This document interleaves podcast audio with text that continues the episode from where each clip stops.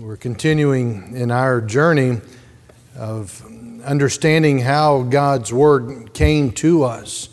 And we're looking at the third uh, message here in this. And as I mentioned before, there's a lot of aspects to this that's technical, and I definitely don't want to lose us in the technicality, but I, I do think it's a help to be able to at least walk through this sometime or another in your life. And while I recognize that most of us here probably accept the Bible is God's Word just by faith, and, and I do, and, and that's sufficient uh, perhaps for most of us.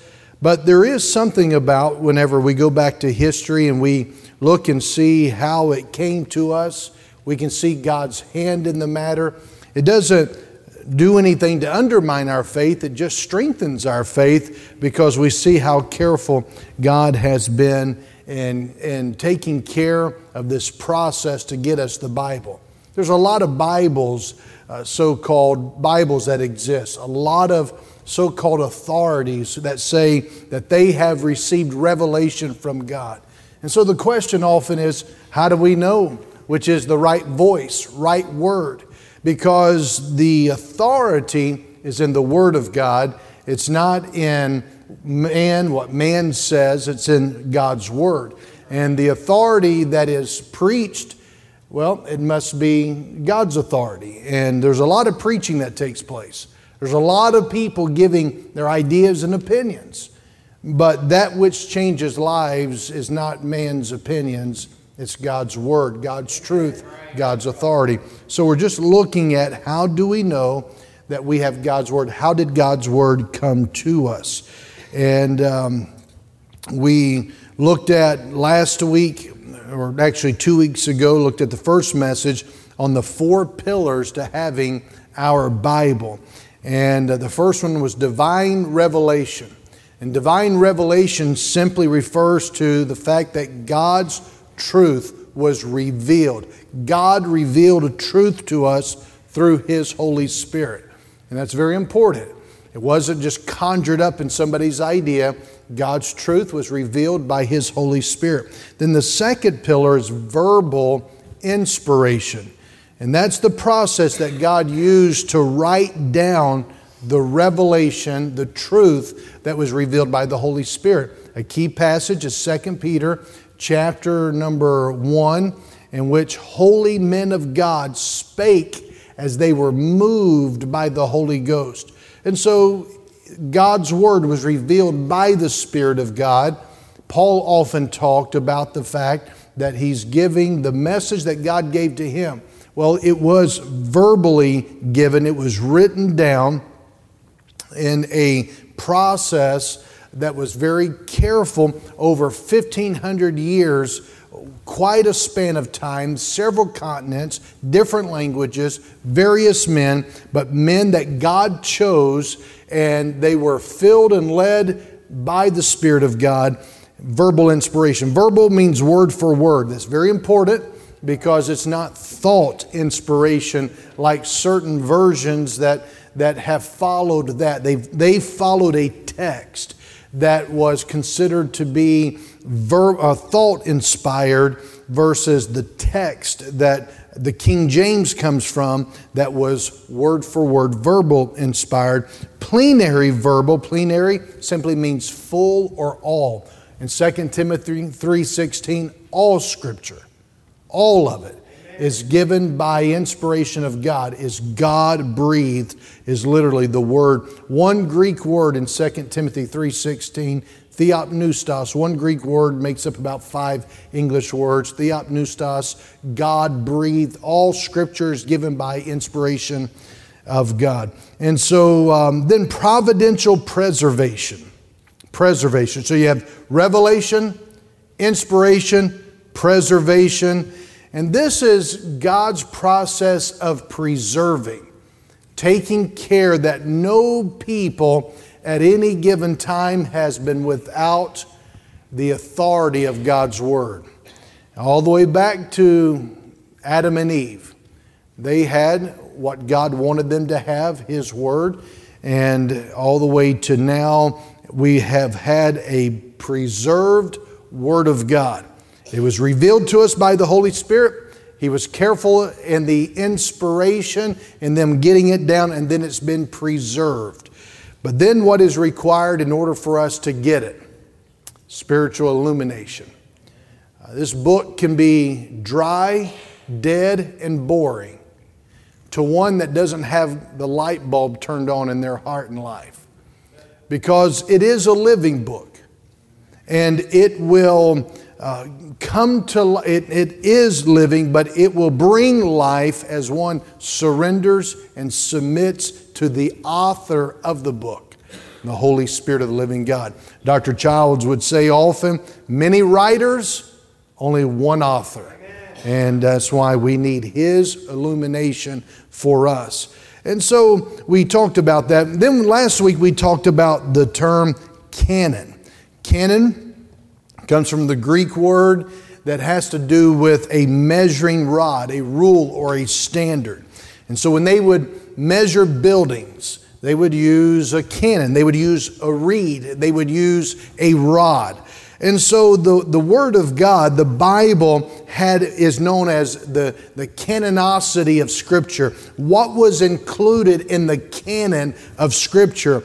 Uh, so here's a question Was God's Word was it recognized as being part of the canon of Scripture, or was it chosen by certain church leaders to be part of the canon? It was recognized. No one chose God's word to be authoritative. God did that. It's just that there was groups of people throughout time that recognized what was of God and what was not. Uh, a couple other key verses we mentioned was Hebrews 1, verses 1 and 2, Isaiah 40, verse number 8. And um, then there were certain questions that early church leaders 2,000 years ago would ask to recognize if the, the books that they had, if the letters that they had, if they were to be included in the canon of Scripture. One of the questions they would ask was Did a recognized spokesman of God write the book? In other words, was it Paul? Was it Peter? Was it John? They were looking at someone that was recognized, and it wasn't um, this church would pick theirs and this church would pick theirs. It was recognized by all the churches. A second question they would ask is Does the book agree with the true revealed nature, character, and works of God. Does this book agree with, with who God is? The third question was Did the people of God embrace the book as the Word of God and did they subject themselves to its authority? So they're looking at these circulated letters because that's how the Bible was. It was written on parchment. It wasn't bound in leather like we have it, and they didn't have the divisions like we'd have it. It was one scrolled letter, and they, these would circulate. But there were also other books and letters that would circulate, so they're trying to determine which ones were of God, which ones were not. And so the most important thing, perhaps, we talked about was the fact that councils, church councils, did not make Scripture Scripture. They measured the books by their authority. Their authority was based on inspiration. The inspiration was confirmed by the acceptance of authorship and inspiration um, by all the churches. And so that was the significant aspect. Now, in looking at how do we know for sure that the Bible is the Word of God, we're looking at two verses this evening um, that that I think can help us as we look at the New Testament. How did the New Testament come about? And notice in Ephesians chapter 2, verse 19 and 20. Let's go ahead and stand together. We'll look at these two verses. Once we get past tonight's, we'll move out of the, the technical aspect because I know, again, this, is, this isn't really where I, I don't know if revival, if I've ever read of a revival occurring because of studying the canonicity of Scripture. But, but it does help us understand the authority by which revival messages are preached. And so we're glad for that. It's good to see Lane back, and glad you're back here with us, sir. It's an honor to have you. In Ephesians chapter 2, notice verse 19 and 20. And to know the love of Christ, Paul writes, which passeth knowledge, that ye might be filled with all the fullness of God. Now unto him that is able to do exceeding abundantly above all that we ask or think, according to the power that worketh in us. And to him be glory in the church by Christ Jesus throughout all ages, world without end. Amen. Just highlighting the phrase, unto him be glory in the church by Christ Jesus. The church. The church has been described as several things by the Apostle Paul, and we're going to look at that. Go back to um, verse number 15 of whom the whole family in heaven and earth is named, that he would grant you according to the, excuse me, I'm in Ephesians 3. I said, uh, I said two. You're turning pages and I thought, and Brother Autry's already gotten bored. He's uh, doing his Bible reading over here. Ephesians 3. Eventually you'd get there, right? You just had a, another chapter to go and you'd be there. Um, verse number, chapter 3, verse number 15. Of whom the whole family in heaven and earth is named that he would grant you, according to the riches of his glory, to be strengthened with might by his Spirit in the inner man, that Christ may dwell in your hearts by faith, that ye, being rooted and grounded in love, may be able to comprehend with all saints what is the breadth and length and depth and height, and to know the love of Christ. Again, he's talking about this inward work, but notice again, verse 21 Unto him be glory in the church. Now, Go back to chapter 2, verse 19. The real chapter 2 and verse 19. For here he talks about another aspect of the church. Now, therefore, ye are no more strangers and foreigners, but fellow citizens with the saints and of the household of God, and are built upon the foundation of the apostles and prophets Jesus Christ Himself being the chief cornerstone, in whom all the building fitly framed together groweth unto an holy temple in the Lord, in whom ye also are builded together for an habitation of God through the Spirit. So let's look at this evening how we get the canon the standard that recognizes the New Testament that we have, the canon of the New Testament. Thank you. Please be seated. Now, the point of Scripture here that Paul writes, he's speaking to the church. He talks about the church in chapter 3. But in chapter 2, he's writing to this early church and he reminds them of their former state, their former spiritual condition. He says they were foreigners, aliens from the power of God, or they were outside of knowing God. They were not part of God's kingdom. They're foreigners as far as the kingdom of God. They were aliens, that is, they're without any spiritual rights. But now, he says, because of putting your faith and trust in Jesus Christ, you're fellow citizens with God's people and you're members of God's household. You are members of the family of God. That is what the church is. The church is the family of God. And he says, now you are the family of God. Now, notice he says, you're built on a foundation. And so he switches symbols here. He goes from, in chapter 2 and verse 20, you're built upon a foundation. And he uses several symbols in describing what a church is.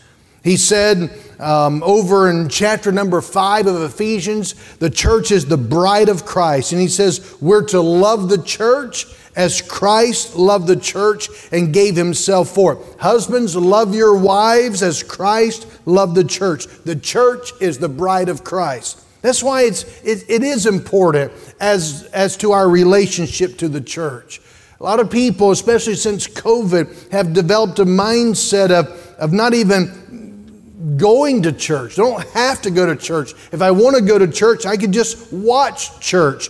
But that's not a very healthy attitude to have about the bride of Jesus Christ. And so he, he talks about this as a, uh, as a bride. He refers to it as a family. But then he says it's like a building. The church is a building, it's built on a foundation. And so, what we're looking at here is Paul's writings to the early church. It's the early church writings. That would be what Paul, the New Testament, this is the early church. What does he say about this? He's, he's mentioning this building, this foundation, and we think about a foundation, we're, we're, we're talking about another symbol, bride, we're talking about a body. Now he's talking about a building, and a family doesn't have a foundation, but a building does. The church has a foundation.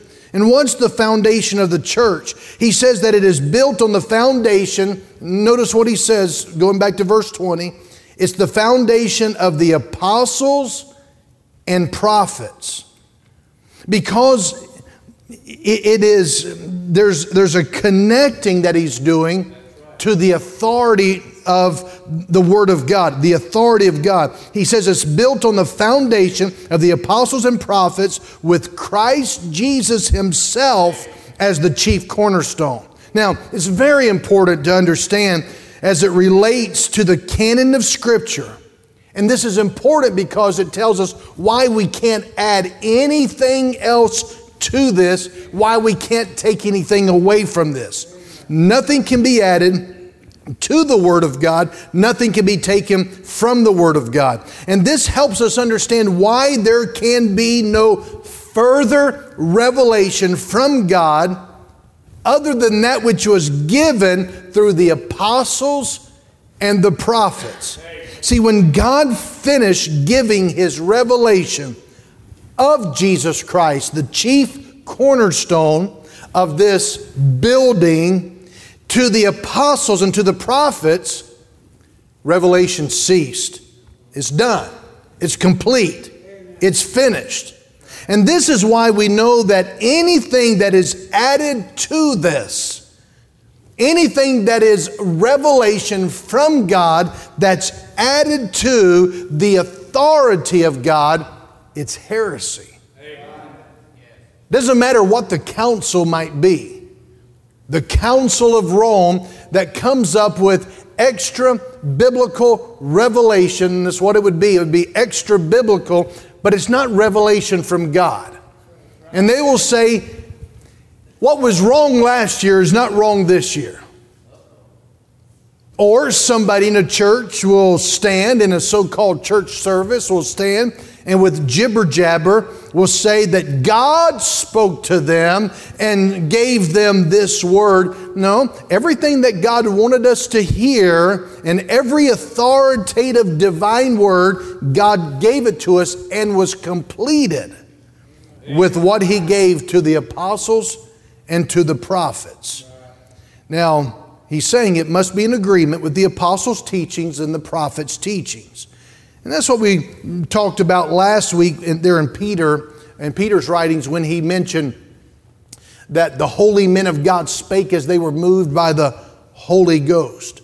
So he says the church was built on the foundation of what? The apostles, the prophets. He's talking about the apostles and prophets um, as people. The church isn't built on just puny men, but he's talking about what the apostles and the prophets uh, were, were proclaiming their authority. The church isn't built on Saint Peter, Saint Paul, but he's talking about their body of doctrine, their, their authority. If you don't believe it, just read your Bible and you'll find how fallible Peter was. The Bible tells us some pretty bad things about Peter that he wouldn't necessarily want to tell us. The Bible describes some things that are very um, transparent about the men in the Bible that you and I wouldn't want other people to know about us. So he's letting us know that the Bible is not built upon these men because these were super spiritual men. No, he's telling us that, that these men, they made mistakes and yet they, when they copied, when they wrote what God told them to write, there were no mistakes in their writing because God breathed those words. So he's not saying that the church is built upon these people as saints. He's saying that the church is built upon the writings, the teachings. It's built upon the truth that the apostles and the prophets taught. That's the foundation of the church. In other words, the church is built on truth. That's what he's saying when it says that the foundation of the apostles and prophets, verse 20, Ephesians 2, Jesus Christ himself being the chief cornerstone. The truth is what the apostles and the prophets taught. And that's what we have today. It's the Word of God. This is the foundation of the church.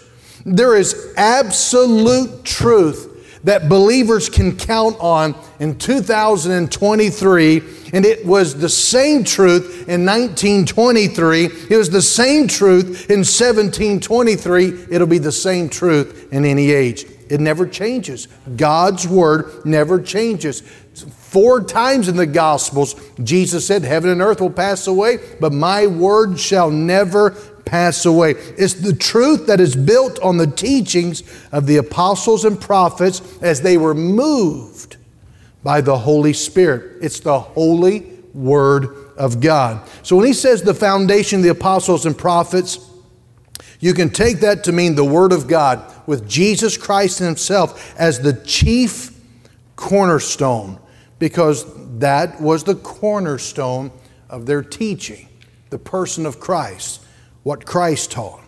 The cornerstone of their teaching was Jesus Christ. Paul writes to the Corinthians in 1 Corinthians chapter 3, and he talks about the gospel. He says, I delivered unto you, brethren, the gospel which I also received, how that Christ died, was buried, and rose again the third day. And he goes on to say it this way according to the scriptures. See, the gospel is not just that Christ died, was buried, and resurrected. The gospel is that Christ died, was buried, resurrected according to the scriptures. That's the authority, and that's according to truth. That's the gospel, that's the good news.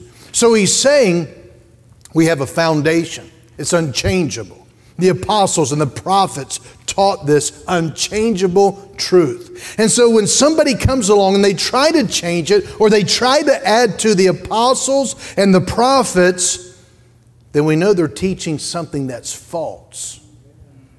They're no longer apostles in the same sense that Paul and Peter were apostles. I know there are church signs that have apostle on there, but do you know one of the requirements, one of the requirements for being an apostle?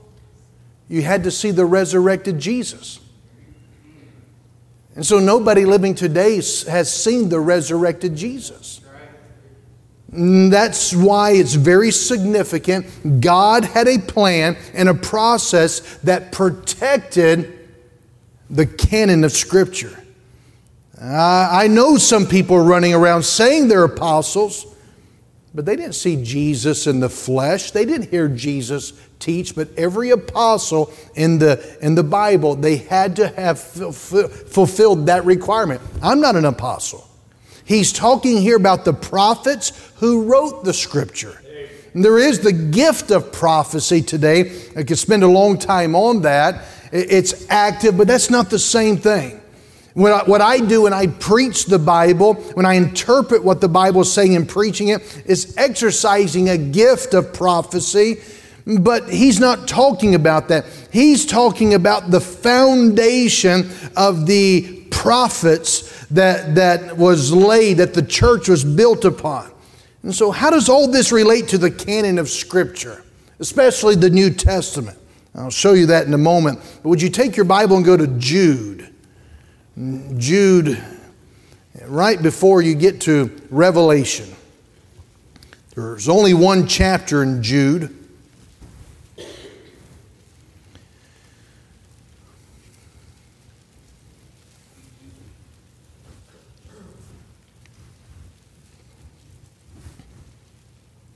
Notice in verse 3 Beloved, when I gave all diligence to write unto you of the common salvation, it was needful for me to write unto you and exhort you that ye should earnestly contend for the faith which was once delivered unto the saints.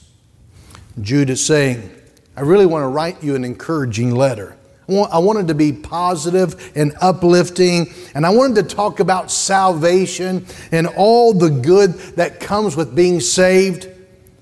But now the whole book of Jude is about guarding against false teachers that had already infiltrated the church. The church, from the very beginning, had false teachers. And much of the New Testament, it deals with false teaching in the church. I want to tell you, I don't think we have enough preaching today on the matter of false teaching. It's not very popular. If you teach much on false teaching in the church, then people are going to criticize you and think that you're, you're some other uh, uh, kind of a group protecting your kingdom. But in fact, the New Testament is filled with warnings to people about false teaching. Nobody wants to be told that some preacher they like or some doctrine that they like or some church they like is teaching false doctrine. But it's important because God has given us a standard to go by. And Jude says, I wanted you to contend with the faith, for the faith that was once for all entrusted to the saints. You see that? Notice at the end of verse 3 I'm exhorting you that ye should earnestly contend for the faith which was once delivered unto the saints. Now, the word faith here is a noun, it's not a verb. Most of the time, many times in your Bible, you'll see the word faith, it's a verb. It means trusting, believing, committing to something. But here, faith is a noun contending for the faith. It means the faith that we believe in, the body of truth that we believe in. So he writes to these believers and he says, I want to urge you to contend. You're going to have to protect, you're going to have to fight for the body of truth that was what? Once and for all delivered to the saints. It was laid upon the foundation of the apostles and prophets, and its chief cornerstone was Jesus Christ Himself. So that means that there is a faith once and for all delivered to the saints that cannot be added to, it cannot be taken away from. And already in this time, they were having to discern what was Scripture, what was not Scripture. What was inspired of God, given by God, what was not inspired, given by God. So, one of the things they had to do before the Bible could be considered the Bible for the church was to examine the writings of different authors again and again and again. And they're deciding which writings, they're not choosing, they're deciding which writings were recognized to be true, which rang true of the teachings of Jesus Christ, which writings they rang true with the Holy Spirit. And John told them to test the spirits, try the spirit. For not every spirit that comes to you is the Spirit of God. He says there is the spirit of Antichrist. So the point that Jude is saying is that you're going to have to contend. So he's writing to this people in this period of time 2,000 years ago, and they were part of this process that God used to help us become aware of what is the Bible that we have tonight. But he said you're going to have to contend. Now, the word contend is a word that means, as I said just a moment ago, it means to struggle, to guard, to protect. You're going to have to guard. You're going to have to guard your heart and mind with truth. because there's always going to be those who will try and take it away from you. Oh, no, now I'm not going to let anybody snatch away truth. We've got so much rolling around and blowing through. You go back to the simplest, simplest of times with just one man and one woman. All they had was God, perfect environment. And yet Satan came into that environment and began to whisper, using truth and twisting it just a little bit. You know, you've heard the analogy you take a, a, a, container of water and you put just a few drops of poison in it. And how many want to stand in line and be the first to drink it down? Yet we're willing to read, listen. These are good people, such a, a persuasive speaker. But if it doesn't line up with truth, we're not doing what Jude said to do 2,000 years ago. We're not contending, we're not guarding, we're not protecting. So he says you've got to contend for the faith, the body of truth. Um, when he says faith there, I think, I think you can do this. I don't think that you're doing any injustice to the text, but you can put your word Bible there. Contend for your Bible. Guard your Bible. Protect the Bible. That's the faith, that's the noun part. Why is it that denominations, of which I want to remind us as a Baptist, we're not a denomination? I know Baptist preachers who say, I'm a, my denomination is a Baptist, but we're not a denomination. You know every denomination finds its start somewhere? The, the Presbyterians, they have a start period. Methodists, there was a time that they were started. The Catholic Church, every group, um, who else is there? Southern Baptist, there was a start period of the convention of the Southern Baptist, even. You say, well, where did we come from? Um, Jesus Christ. I don't know if that went over so well. We go all the way back to Jesus Christ. Amen.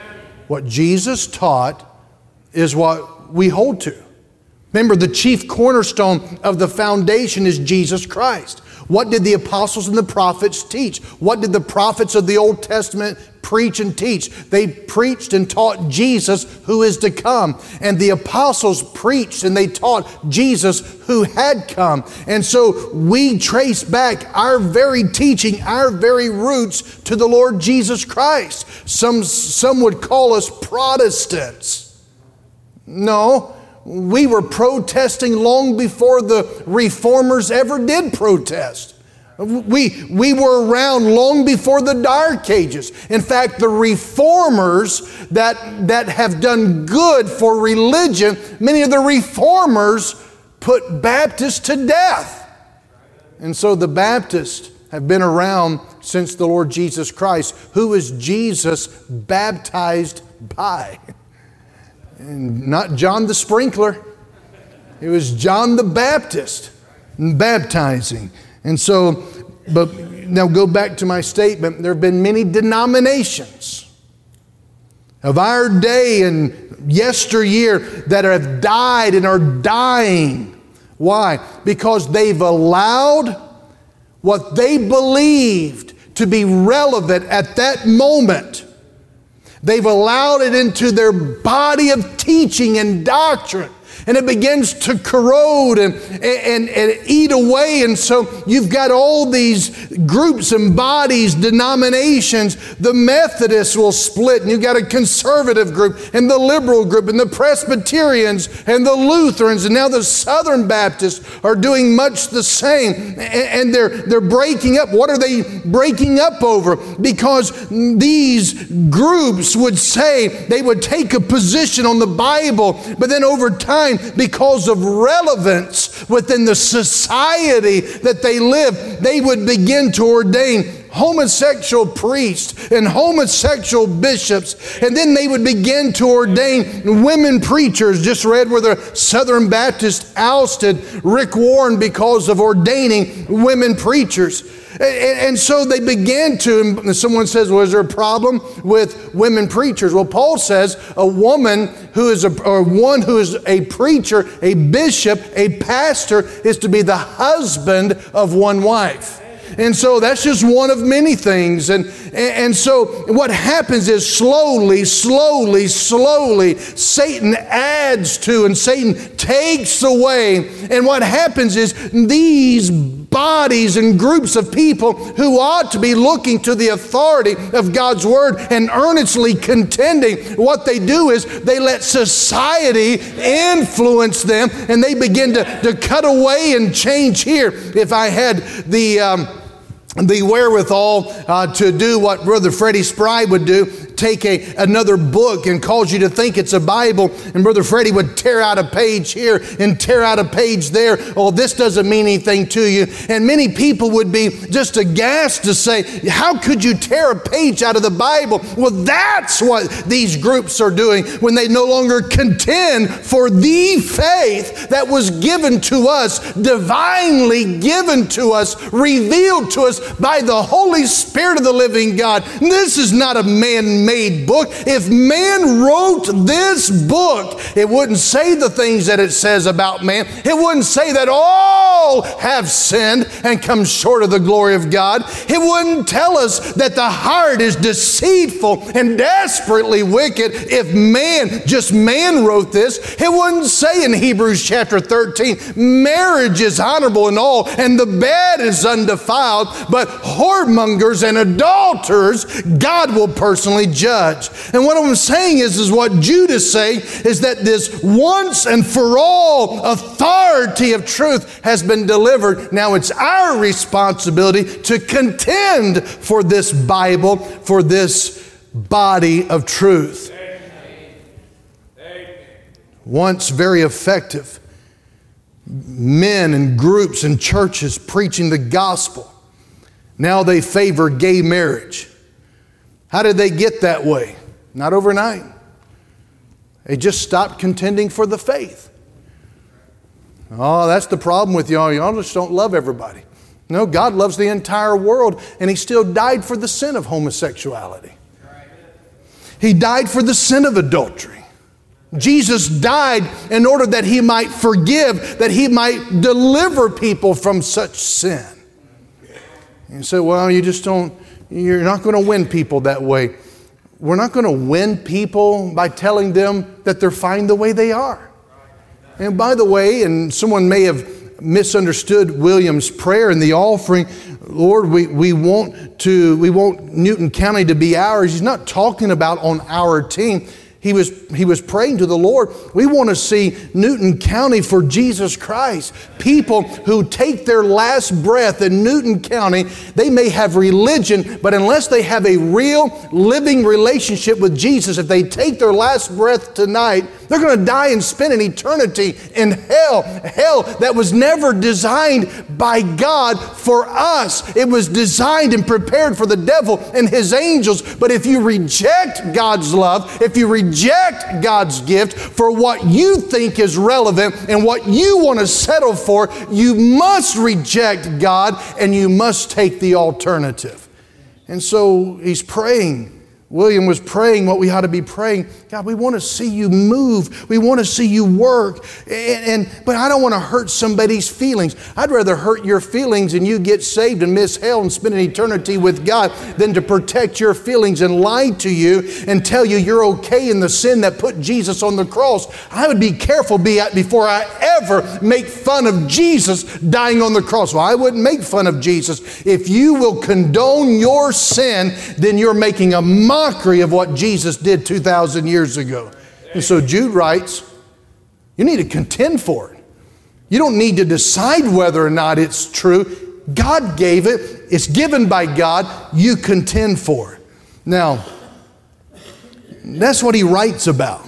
And we need to go back and understand how our forefathers died for their faith. Our forefathers died for the Bible, they died for the truth of Scripture. Those who came to America, it, it's pathetic how our history is being rewritten. I don't have time to go into that. My mind's wanting to take different roads, but I want to stay, I want to stay on track. Our forefathers braved the seas, came to this land because they didn't want the state church.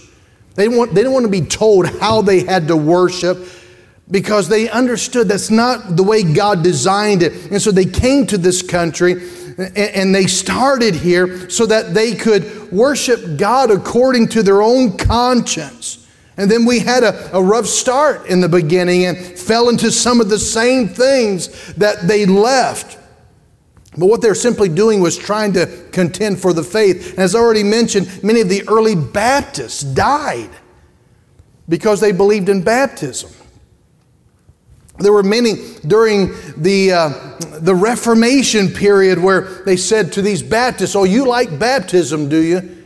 They'd strap them into a chair and they would dunk them into the water until they drowned them, mocking them. Now, the point is, well, how did they decide about this New Testament that we have, and how does all this tie into getting there? Now, first of all, when you went to the church in the first century, and that's the time that we would be reading about here in our New Testament, they didn't have a building like this. You didn't recognize there's a church, there's a steeple. They didn't have buildings. It might have been a house. It might have been outside somewhere in somebody's backyard. But first of all, you had the Old Testament. They had the Old Testament. And the Old Testament had been translated into Greek because everyone in that first century spoke Greek. And the Greek translation of the Old Testament, because the Old Testament was written in what language? Hebrew. And so they translated it into Greek and they called it what? The Septuagint. So it was the Old Testament translated into Greek so every Jew could read and understand it. And they continued just like they did in the Old Testament days or in the, the early days of, um, of Christ, where they would teach out in the synagogue the Old Testament. It was the only Bible they had, the Old Testament. And then they began in the early church, they had the oral teaching. That is, they heard the apostles. They heard Paul preach and teach. And then they would pass that on by word of mouth. And so they passed on the story of Christ and they passed on the doctrines of faith. And from place to place, house to house, time to time, they continued to pass down the teachings of the apostles. And can you imagine what kind of thrill it was if one of those apostles showed up at one of their meetings? Paul showed up, Peter showed up. That missionary would come and teach the faith. And of course, people began to write down those things and things that they heard. And then Paul began to write his letters. And some of the earliest writings they had were the writings of the Apostle Paul. He was a prolific writer, and his writings began to be passed around to all the churches. And of course, Paul's writings were to encourage new believers, teach the new believers the doctrines of the faith. We just went through Galatians. What was he doing in the book of Galatians? He's dealing with false teaching. And he's helping young believers, young churches, understand the ministry of the Holy Spirit, the same one who's given us our Bible, the same one who moves inside of you when you get saved, and you can understand why God put you here on this earth. And so that's what was happening in that early church. And so, number one, early church writings. That's a long ways to get around that, but you got that?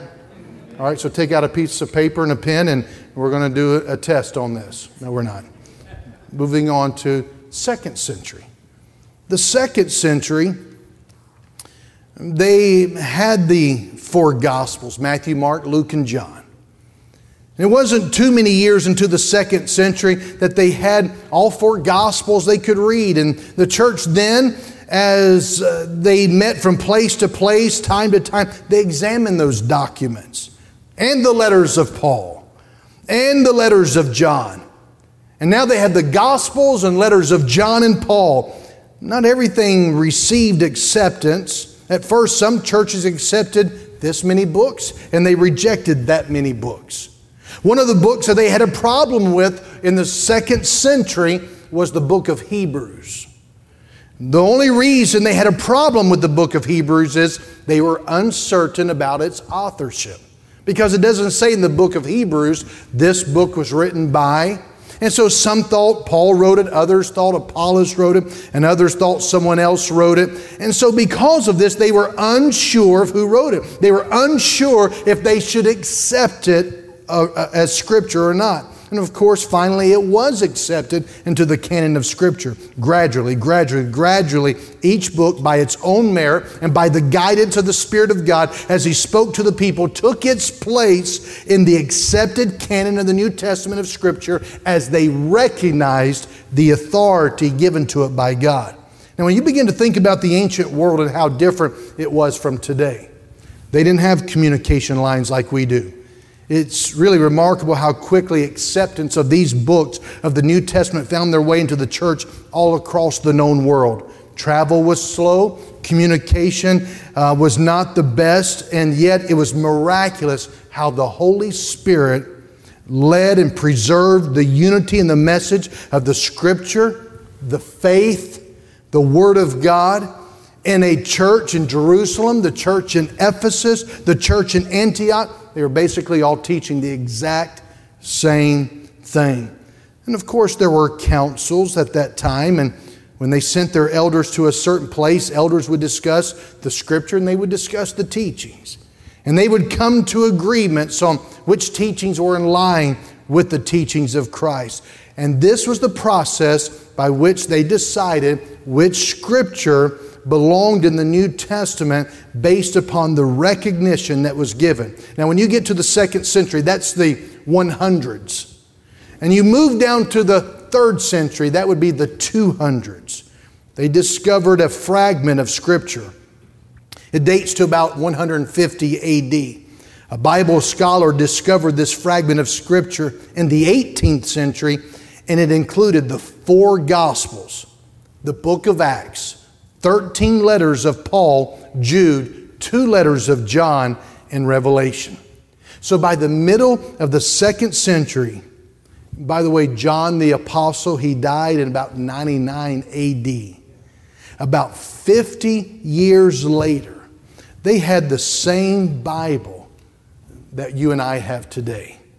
And that's remarkable that we can discover. That doesn't necessarily do anything, but just it just shows that we can go so far back and see how Scripture was preserved. And just to think about the miracle of God preserving that fragment of His Word, it doesn't add to the authority, it just shows us what they had and essentially the same wording that we have today.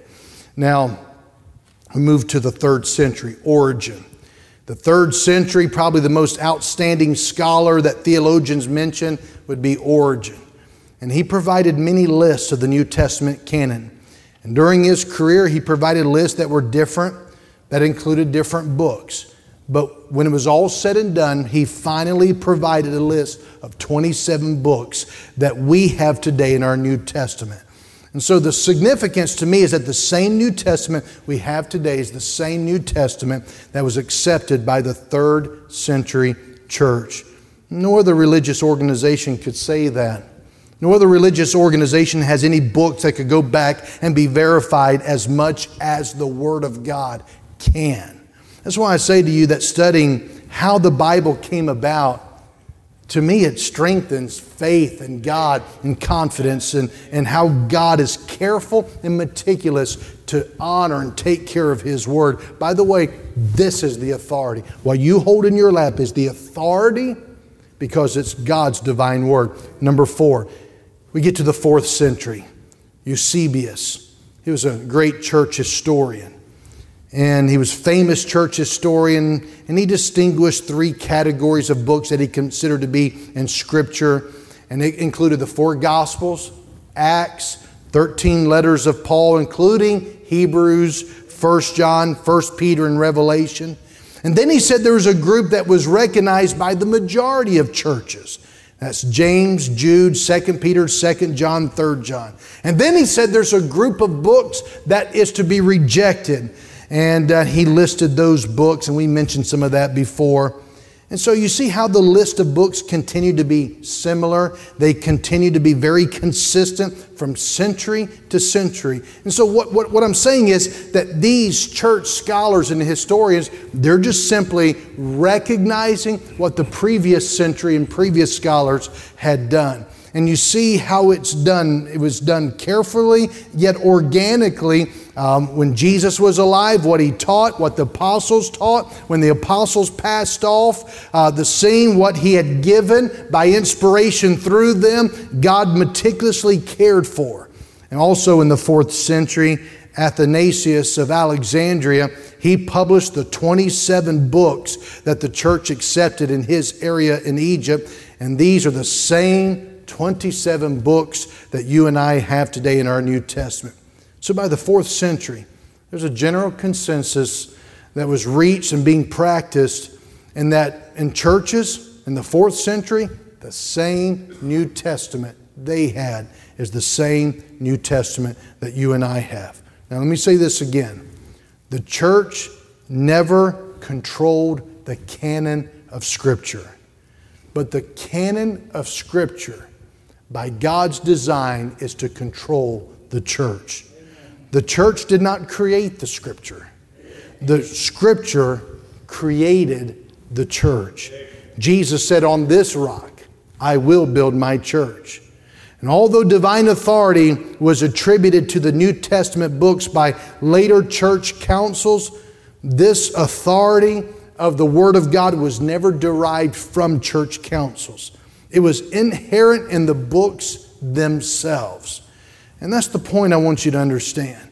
Rather than saying to you, these are the historical councils that met and declared, these are the books of the Word of God. No, what we're simply saying is the Old Testament when we say canon, again, we're talking about the body of Scripture considered to be the Word of God. These measuring uh, devices, this rod, these, this criteria is what they went by to simply recognize that which God had already given and God inspired. No council, no church ever established the Bible.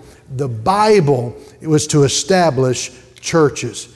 So you can be sure that if you hold a Bible in your hand, the King James Bible in the English, you're holding the very teachings, the very scriptures written by the apostles of our Lord, the very words of our Lord Jesus Christ Himself. There's no doubt the Bible that we hold is the very Word of God. It's an amazing, an amazing, miraculous, amazing book. And I know that you appreciate the sacrifice even more as I do, and the power and the wonder that God displayed in, in giving and preserving such a miraculous and transformational book.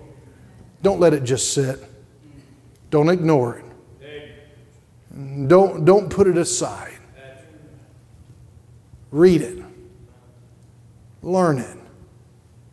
Love it so that you can live it. Let's stand together, please.